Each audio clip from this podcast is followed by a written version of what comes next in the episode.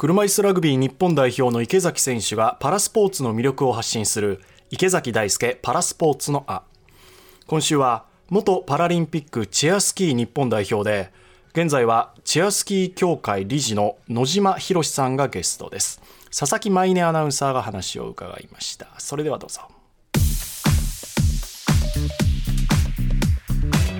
今回のゲストをご紹介します。元パラリンピックチェアスキー日本代表で現在は日本チェアスキー協会理事の野島博さんです。よろしくお願いします。よろしくお願いします。よろしくお願いします。野島です。どうですか？緊張されてますか？めちゃめちゃ緊張してる。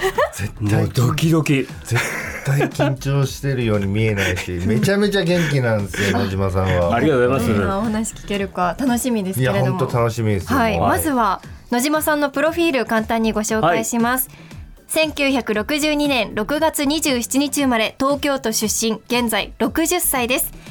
17歳の時の交通事故が原因で脊髄を損傷し車椅子ユーザーとなりました。2年間の入院後社会復帰してからは仕事に明け暮れていましたが32歳でスキーに出会うと競技スキーに明け暮れるようになります。36歳で長野パラリンピック日本代表になるもレース前の公式トレーニングで大転倒し大怪我。一時は手も麻痺で動かなくなったほどでしたがリハビリに励み1年後にはゲレンデに復帰。2006年にはトリノパラリンピックに日本代表として出場しました。その後日本チェアスキー協会理事としてジュニア普及育成活動を担当。また一般社団法人全の代表理事として障害のある子どもたちが元気に楽しくそして力強く生きられるように自立心を育てる活動をしています。すごい人生。そう？僕はあの、うん。うん。野島さんとね、はい。い、ろんなところうでん。お付き合いがあって、、はい。ろんなことをさせてもらってるんですけど、正直こんな詳しくはね ね。やっぱ知らないうわすごい元いやい気な方だなって思いながらもちゃんとチェアスキーの日本代表でいらっしゃるっていう。はい。うんうん車椅子になる前、はい。17歳までは何かスポーツとかされてたんですか？特に部活にのめり込んでみたいな生活はしていなかったけども運動は好きだったのでううん。んうんいろいろしてましたよ。そして、うん。17歳の時にはい。交通事故が原因で車椅子ユーザーになったっていうことですが、はい。そこからは何かスキー以外にもスポーツはされてたんですか？その当時リハビリ入院をしていると漏れなく車椅子バスケットをやらされる時代でで当然僕もしていたんだけども車椅子バスケットでさタイヤハの字でさ幅広いやつがあるじゃん、はい。あれの走りの頃で今でこそ生活用とスポーツ用と乗り換えたりするけどその頃はスポーツの時も同じ車椅子に乗ってたりしていた時代で例えばチーム5人でファミレスにそんな車椅子で行ったりするとめちゃめちゃ邪魔なのよ。そうそうそう。で一番後ろから入っていく時にいやこいつら邪魔だなと思ってほんでやめた 自分でちょっと客観的に見てそうそうそうそうそう。それがきっかけでやめたんですか？そうそう日常車と競技用の車が一緒ってひどいでしょ？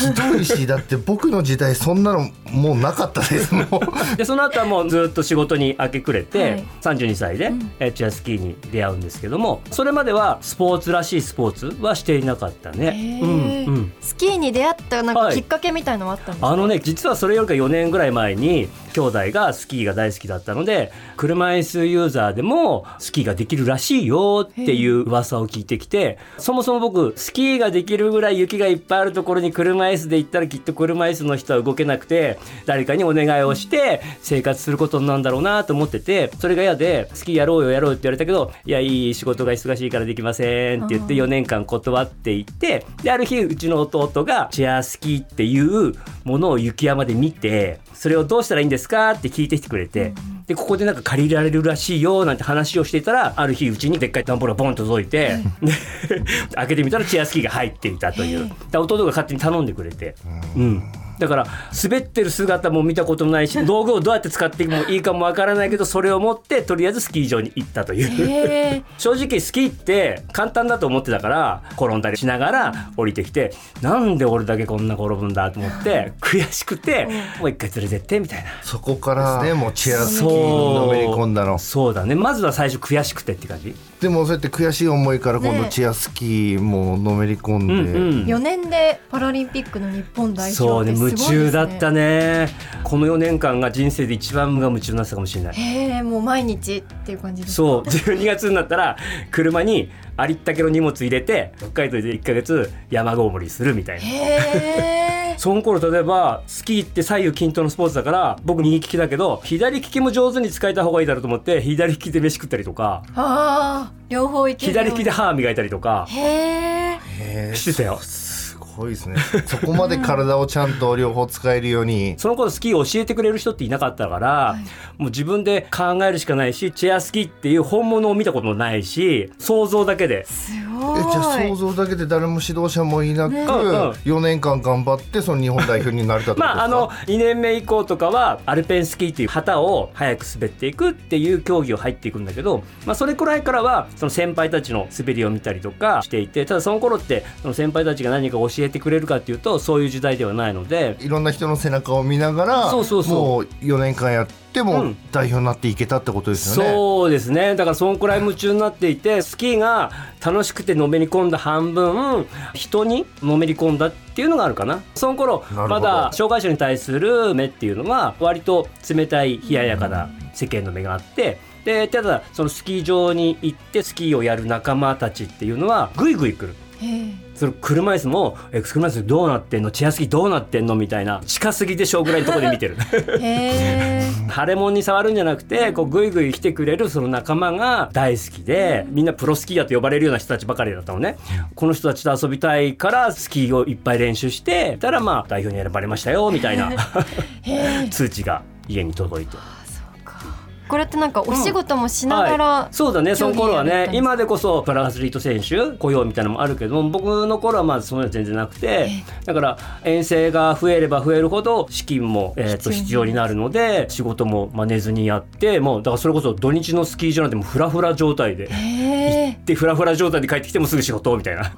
僕たちの頃はまあそれが当たり前だったから、まあ、そういうふうにやってたし、まあ、ちょっと時代が違うっていうだけで、うん。うんまあいい時代になってきてるってことですよね。そうだね。でもうんそうそう、はい。そんだけやっぱ理解がね進んでるからね。いい時代になったなっていうのはやっぱり感じますか？感じる感じる。理解が増えるってどういうことかっていうと我々ってパラスポーツをするだけではなくてするためには普及も必要だしその普及って障害者にだけに普及をするんではなくて健常者にも普及をしないと活動するフィールドが広がらないのよ。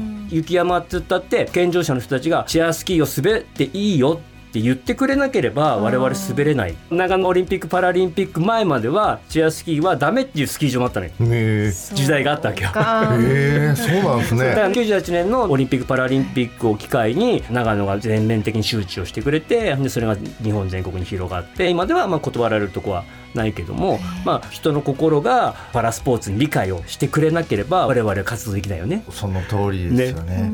それがまさか雪山にもあったとは僕初めて知りました。知られるっていうのがすごく大切なんですね。そうそうそう。だから今同じ状態が起きてるのがゴルフ。特にグリーンはゴルフ場の命だからそこにカートが上がるとか車椅子が上がるってやっぱタブーなわけよ。